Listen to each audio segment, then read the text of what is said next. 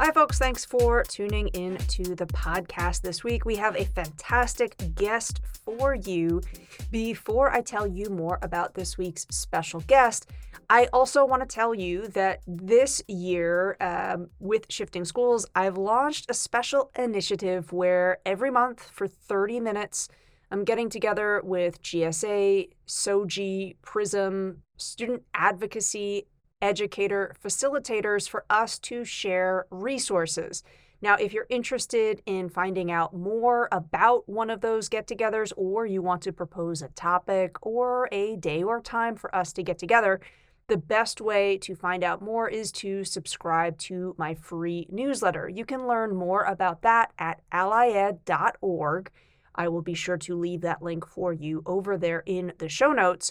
Most recently, this week, we got together to talk about resources that help scaffold the process for our student leaders, especially those who are getting ready to graduate, for them to really think about the legacy that they have co-created and how it's really important for them to reflect on what they have done in community for community.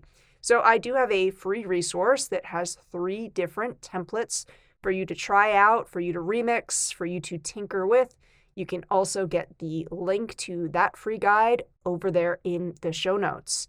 Before I tell you a little bit more about today's guest, I also want to remind you about the Shifting Schools podcast, which it has been a great pleasure of mine to co-host. Hi, folks. I'm Jeff Udick, the founder of Shifting Schools and the co-host, along with Trisha, of the Shifting Schools podcast. If you are a fan of this show and a fan of Trisha's, you should check out Shifting Schools podcast. We drop a new episode every Monday. While you're at it, be sure to check out over sixty free guides and resources we have for educators on our website at shifting schools dot com.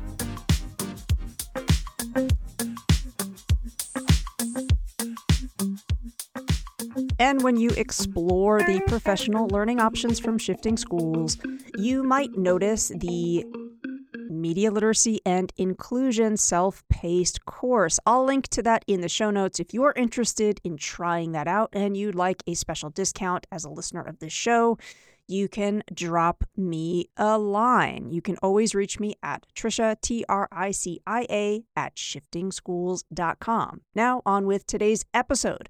Our special guest is Vernon A. Wall. Vernon has accumulated over thirty years of professional student affairs experience at Iowa State University, the University of Georgia, U N C Charlotte, and U N C Chapel Hill. He has experience in Greek life, new student orientation, student activities, leadership development, global education, and university housing. Vernon currently lives in Washington, D C, where he serves as the Director of Business Development for Leadership Incorporated. Vernon is also president and founder of One Better World L L C, a consulting firm specializing in engaging others in courageous social justice and equity conversations. In spring of nineteen ninety-eight, Vernon sailed with Semester at Sea as a member of the student life team, accompanying six hundred students on a voyage around the world.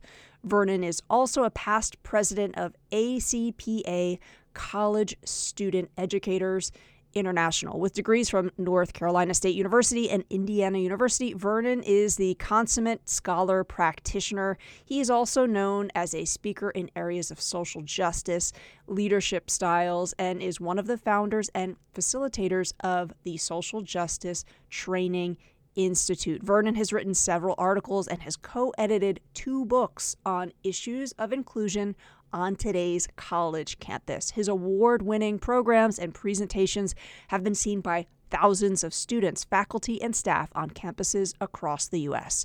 Vernon's passion for social justice and inclusion is grounded in a quote from his late grandmother, quote, "May the work I've done speak for me," end quote. Please join me in welcoming to the show Vernon A. Wall, and a reminder that when you head to the show notes, you'll learn all about ways to connect with him further. Um, Vernon, I'd like to start today's discussion by actually quoting you back to you. And this comes from a recent presentation that you gave entitled Tinder, Gaga, and Grindr, Oh My, supporting today's L G B T Q plus college students. And listeners, if you're curious about that, you should be. The link to that is still live. I'll be sure to include it in the show notes because Vernon just dropped sort of like wisdom nugget after wisdom nugget. So uh, one of those wisdom nuggets is you said, quote, "We really need to constantly be getting a sense for where we are at now with identities that we are conscious of and unconscious of," end quote. Vernon, I'm hoping you might just expand a little bit um, on that quote and um, maybe talk to us a little bit about how we can keep pushing for that type of identity-based reflection. Sure. Well, first, thank you, Tricia, for having me. Um, so excited to have this conversation. Um, this, that, that actually comment comes from the work that I've done over the years around understanding how to have great conversations around equity and inclusion. And if you remember, for those of us that have been around for a while, we remember that the initial conversation around equity and inclusion were around, um, here's an identity group, let's become aware of them. And they're just like everybody else. It was sort of this um, awareness piece um, that was really about the other. It was really focused outward. Programs and services on college campuses are about the other. It's about, okay, we've got this group that's not like the like the privileged identity group. So we need to make sure that they are happy and safe and okay, which is fine. And the, what's missing is we've got to find our voice in the conversation. So the reason why I share that is because it's really important for me to recognize the fact that I have marginalized and privileged identities in me. So the way that I'm going to understand white people as a person who identifies as Black and African-American, is to understand my privileged identities. And so I show up as a cisgender man every day in the world. I do, I don't ask for it, I just do. And I get privilege from that. And privilege, I think there's this narrative that privilege equals bad. But for me, privilege equals opportunity. It allows me to say, okay, in my privileged identity, what can I do in order to move the needle around equity and inclusion? And so many of us, I think, specifically those of us that see the world through our marginalized identities, we tend to, that's that's what we see. And so it's really important for me to pull myself back every now and then and go, okay, so I have, I have so many privileged identities. As a matter of fact, if I did an inventory right now that shared with you my privileged and marginalized identities, I would have more privileged identities than marginalized identities. But it doesn't mean that I don't still get the, the, the society's view of who I am when I walk into the room, but it just it just makes me realize, okay, I need to unpack, you know, for me, Christian, for me, cisgender male, um, for me, um, I'm, I'm in a, a, a socioeconomic class that is is not marginalized. And so all of that allows me to have better conversations and to understand. So that's where that comes from. And and I really appreciate that, Vernon. And you're reminding me, um, over the summer, I was very fortunate to get to host Michelle Mijung Kim on the podcast talking about uh, their book, The Wake Up. And inside of that book, uh, Michelle also makes a big push that, like you said, we have to kind of uh, like pivot around our mindset that has been there around what it means to talk about privilege, right? And that sometimes people hear that word and it's like immediately they get defensive. I'm guessing actually that kind of reflection, even just, you know, you talking to you about privilege is not necessarily easy the first few few times. Uh, and, and I'm wondering if there's anything that's helped you sort of in your journey around having those conversations, or as you say, just having a really nuanced look at mm-hmm. privilege, because, you know, you mentioned socioeconomic, there's so many different prisms to it. It's not just one thing or one aspect of our identity. Yeah, I think, you know, what what I what I've tried to do, and and trust me, I'm on this learning journey with everybody else. Um, but when I like, I'll always use the example around gender. When I walk into a room and there are women in the room and they're all amazing leaders in whatever profession that they're in, I get a little nervous. I'm like, oh, I really believe that they don't think that I'm fighting. I'm I really believe that they look at me and they say, Vernon's not doing enough to eradicate sexism in the world. Vernon is not, I, I get this in my head. I get, I all, I talk myself out of, oh, wow, they really are judging me right now. And I really feel that. And then I go, but wait a minute. It's not about It's, it's about me doing the work mm. and not about getting accolades or getting, because that's that's another point of privilege, is that we believe that if we do something in our privilege that somehow moves the needle around equity and inclusion, we need to be patted on the back and said, Vernon, you did a thank you. But no, I do not, because people in their marginalized identities don't get thanked often. But I, in my privilege, I believe that I need to be, you know, I need to be um, acknowledged for the work that I do. And that's the big thing that I have really worked on, is like, nope. I mean, I may have someone look at me and just walk away, but I'm hopeful that they know that I've done some good work. Because keep in mind, in our marginalized identities, there's a lot of trauma. There's, there's a lot of trust issues. So I know me, and I think about me as a queer person. Sometimes I don't trust straight people. I'm like, I don't know why you're in my bar that is a queer space, and you say as a cisgender woman that you feel comfortable, but I'm thinking, mm, no, because I would never go into a women's spoken word event and jump on stage and go, I have something to say because I support you. It's not my space. So I, had, I try to remember how to, how do I feel sometimes in my marginalized identities when I interact with folks in privilege, in order to then go, okay, so that's how they're, that's how folks are interacting with me. They're saying, Vernon, we don't know. We don't trust you. We don't know. You've got to gain our trust. And I need to be okay with that. Thank you. And, you know, thank you even j- just for the kind of vulnerable modeling of sharing with listeners that self-talk. Uh, you know, that's something that I've been trying to do a little bit more often as well. And, and listeners of this show working with young learners, I think it's really interesting the number of times I've had a conversation where, like you, it's sort of, you know, I'm telling myself a story about what's happening around me. And sometimes it's almost like I'm dating myself here, but like the Walkman, like push, hold down the pause button for a second, right? And and uh, and examine that. So thanks for kind of doing that for us in, in real time here. Um, Vernon, that presentation that you gave, you also talk about the role of scholarship, the role of research. And you reference a time where you and a colleague were just really aware of the fact that there was a huge lack of scholarship around L G B T Q plus the student experience that they have, and a tipping point where you decided to actually start doing some of that, that scholarship and research. Can you tell us about some of the key questions you see researchers asking, and, and maybe perhaps point us to a question that you think scholars need to continue to investigate and dig into? Well, I, there, oh gosh, there's so many great, great, great folks that have come um, after me um, that have done some great work around queer um, theory and leadership and scholarship. Um, I think right now what I want to see more of is looking at generations um, and thinking about, so who are the next queer um, leaders and what are they thinking, especially K through twelve and college students? You know, what's going on with them right now? I mean, it's very different. I mean, I think I shared um, during my um, presentation that, you know, when I came out um, as an undergrad at N C State, I had two lives. Um, I had my queer life, which were these wonderful, amazing um, people that I hung out with, mostly socially at bars, because that's all we had.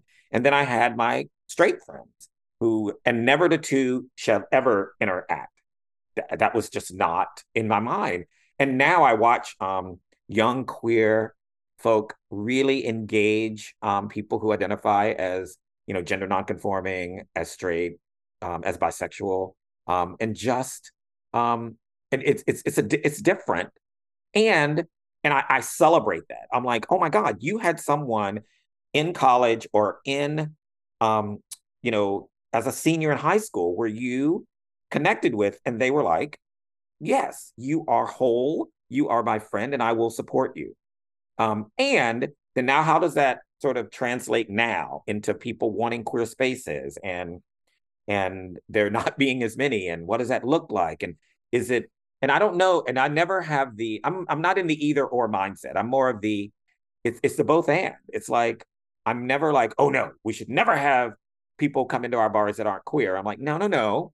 But how do you navigate that in a way that is supportive? So I really want there to be more conversations around, what are people feeling and thinking as they're coming out now? That's the first thing. And the second thing is for us to recognize the fact that folks are still struggling coming out. I mean, I think there's this feeling that, you know, we have marriage equality. We have communities that are supportive of L G B T Q plus people. We have this energy around um, making sure that folks feel that they matter. And there are people in other communities that are not welcomed, are are continually, you know, bullied. And I mean, and we talk, we can talk about trans violence, and it's, we we can't rest on our laurels that everything is okay. Um, and I know that I, and I, I share this with, because I live in Washington, D C, where it is probably the queerest place that you could ever live. Um, in, in, and it is, and I have to remind myself that um, this is, this is, this is a moment, and there are people that are still struggling. So I want to make sure that there's research and scholarship around coming out, around current generations, um, and around what's next for us. I mean, what's next in terms of assisting people as they move through the coming out process, and and ex- expanding that to a space where we are welcoming folks who identify as trans, as gender nonconforming, um, as people who are asexual. I mean, the whole umbrella, because we've not really done um, as much research as we should to make sure that we have folks' voices in um, in this conversation. Great. Thank you so much for that. And and I appreciate, too, you you talk about finding that balance in the presentation of, and I hear this all the time, like, oh, we still need to do education around that.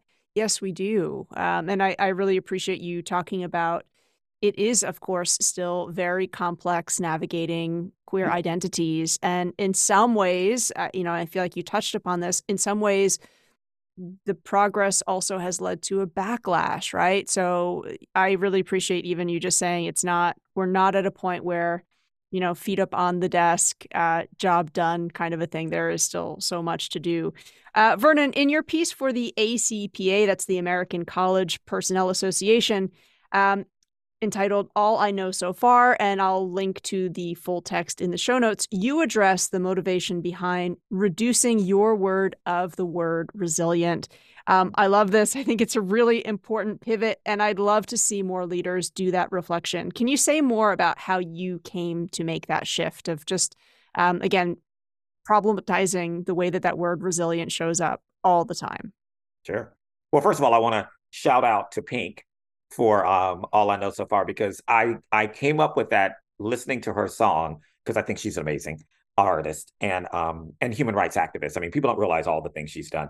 And I, I remember listening to this song and thinking, oh, this is this is going to be my last sort of um, penned conversation that I wrote for A C P A as I was leaving the A C P A presidency. And I was like, you know, this is it. And and I remember, so as folks who don't know, A C P A, one of the um, leading um, higher education associations for folks who are in student affairs, um, I was honored to be president. Um, and as my mother jokingly said, as I became president, leave it to you as an overachiever, Vernon, to be president of association during multiple pandemics. And I went, you're welcome. And it's true. And so, I mean, there was a lot going on. There was a lot going on. And I remember being, I don't know, I think I was on a Zoom call with, with some people that were talking about, because I tried to be in touch with folks, you know, during the time when we were all shut down, you know, chatting with people in higher education, K through twelve, who were really struggling. I mean, just, you know, trying to navigate, you know, how do we be in this virtual space? And also, too, how do we support um, our students? And I remember someone saying that the term resilient is, is off-putting, because from our marginalized identities, the way that we have survived for hundreds of years is because we have been resilient.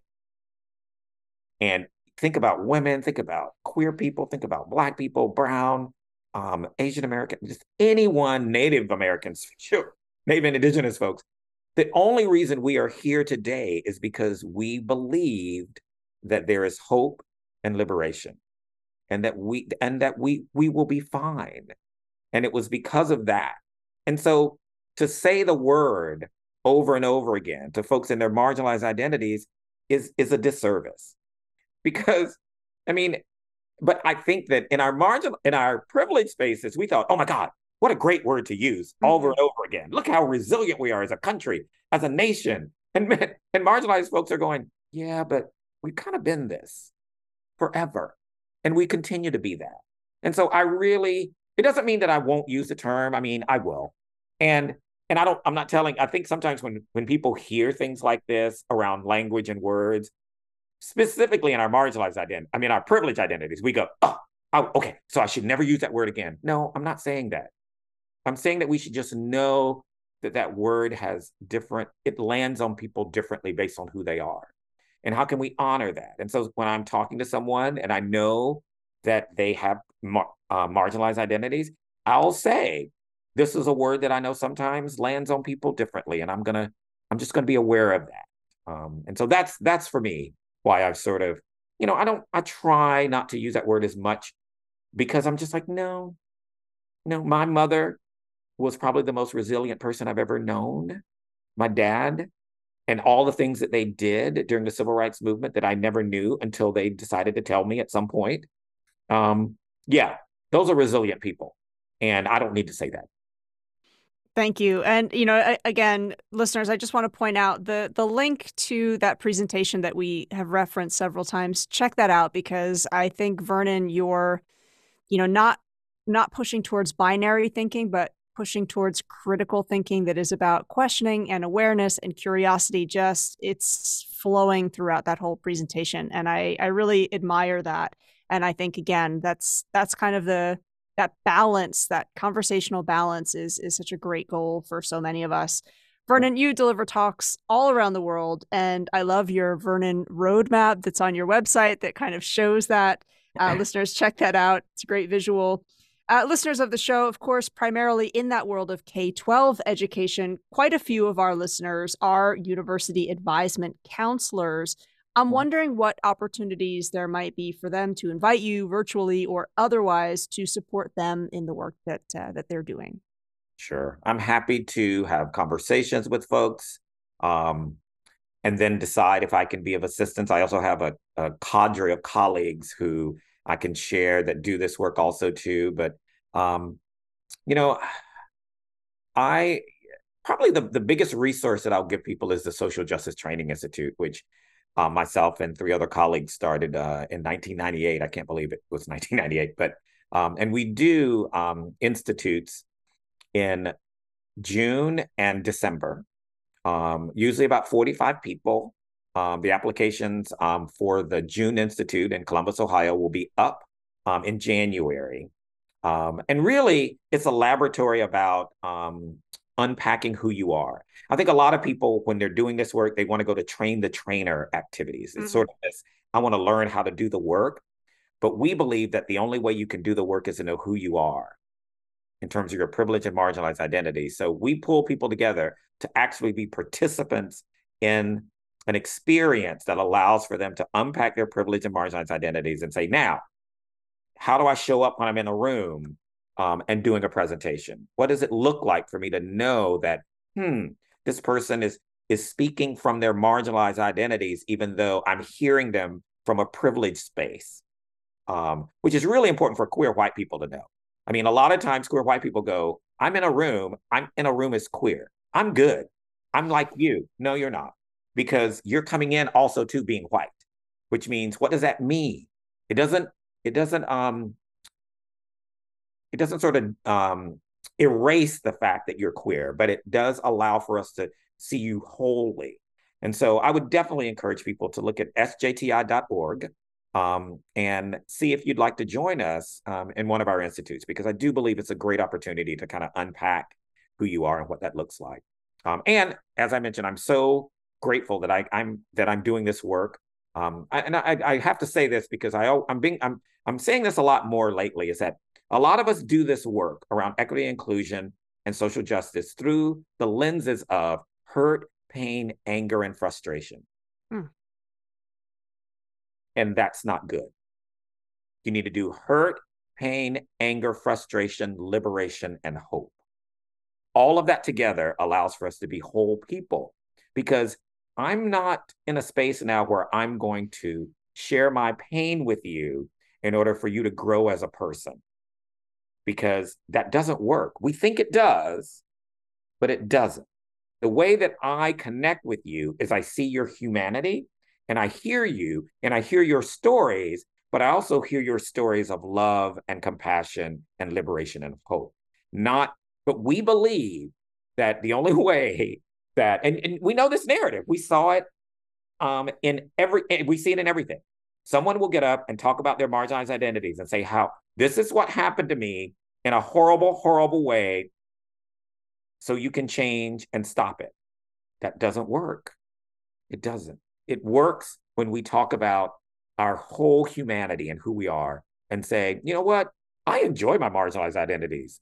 I, I can't tell you how much joy and fun and love. I was just telling somebody last night that um, Coretta Scott Queen, Coretta Scott King, when she was um, uh, speaking to a group of students one time before she passed away, um, they asked her, so what is it about your husband that made him a civil rights legend? And she said, his laugh and his humor. And I was like, what? Didn't, didn't see that coming. Because he enjoyed life. She said, his laugh, when he laughed, it, it just shook the room. And so even though all of the things that happened to this civil rights icon, he knew that his family and his life and his love was the most important thing. So we've got to keep that. We got to hold on to that and know that there's going to be struggles. There's so much happening in our world right now, in our country, and it's not new. It's just repackaged, and we just need to be about that. We just need to be about that. It's such a great message, and we've talked on this show before about, you know, folks sometimes get very excited to, you know, quote unquote, diversify their classroom library, um, oh. and just the significance of, if you are trying to tell more queer stories, you know, more stories from the global majority, mm-hmm. what are some of the narratives, right? It, it can't always be, as you're saying, these stories of struggle. We need to see stories of hope, of joy, of folks thriving in that way. It reminds me, um, Doctor Jane Ward has a, a book that's quite academic. It's called The Tragedy of Heterosexuality. Mm-hmm. And in that book, she goes sort of on and on about, um, you know, we have this narrative that being a lesbian is this awful thing. And, you know, and I, I love being a lesbian, you know, I, I love being married to my wife. It's great, but it's true. You know, I, I feel like uh, a lot of popular cultural narratives around that, there's so much doom and gloom. Um, Vernon, you know, you, you mentioned D C being what you feel is one of the, the queerest places on the planet. We are kind of just at the threshold of winter. And I'd love to kind of end this conversation on that note of what we do to find our joy, what we do perhaps to find community that sustains us. Um, uh, you know, as you said, there's a lot going on in the world right now. We do need to keep making sure we're recharging our batteries. Uh, is there something either at the local level or or something that you are looking forward to in the next few weeks that um, for you has been a resource of joy? That's a really good question. Um, well, the first thing that jumps into my head is my family. I mean, I've got a great mom. I mean, my dad passed away in January, so we're sort of in this first of of losing him um, in the first year. Um, he was ninety-two. Um, and so he lived a great life. He um, was a high school band director. Um, and so we always had former students coming to our house and hanging out. And I do believe that the visuals of all of those students coming to my house Um, when I was a child, and they're from all walks of life, every, all colors, all faiths, all genders, all sexual orientations. I mean, I, I do believe that that that grounded me in, in what life is supposed to be. Um, so I'm going to be with my mom and my sister and my brother and and maybe some nephews, but they're all in that age where they're, they don't like anything. So, so yeah, I don't know if the nephews are coming, but we'll see. I mean, one of them will definitely come.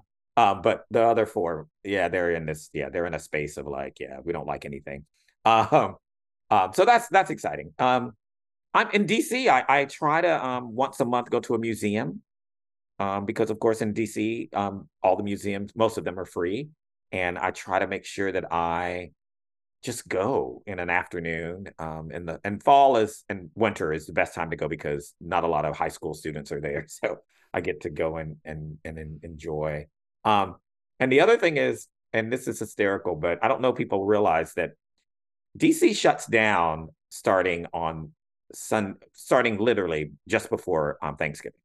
Um, the entire, because everybody's either, you know, Congress goes on break and Um, everybody has holiday parties. And so from about Thanksgiving until January fifth, um, there are constant parties in in the district the entire time.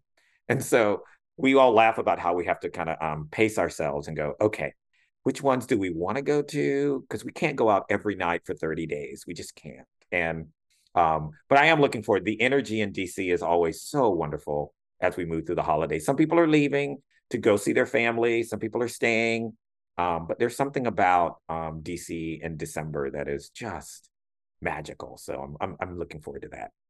Well, wishing you and your family a very magical winter season in D C. Vernon, thank you so much for sharing some of your insight with us on the podcast this week. I'll be sure to link over to all of the other places to connect with you. Thanks again so much. Thank you. Listeners, thank you again for giving up some of your time for this conversation. Please do head to the show notes, check out that presentation by Vernon, all of the other additional resources mentioned. And Vernon also asked me to give a shout out to the Creating Change Conference that's coming to California in twenty twenty-three. So look out for the link for that in the show notes. If you enjoy this podcast, independent media like the show you're listening to, we really rely heavily on ratings, reviews, on word of mouth, you telling a friend or a colleague about the show. So if you can do any of those things, as always, I'd appreciate it, and I'll see you again next Thursday.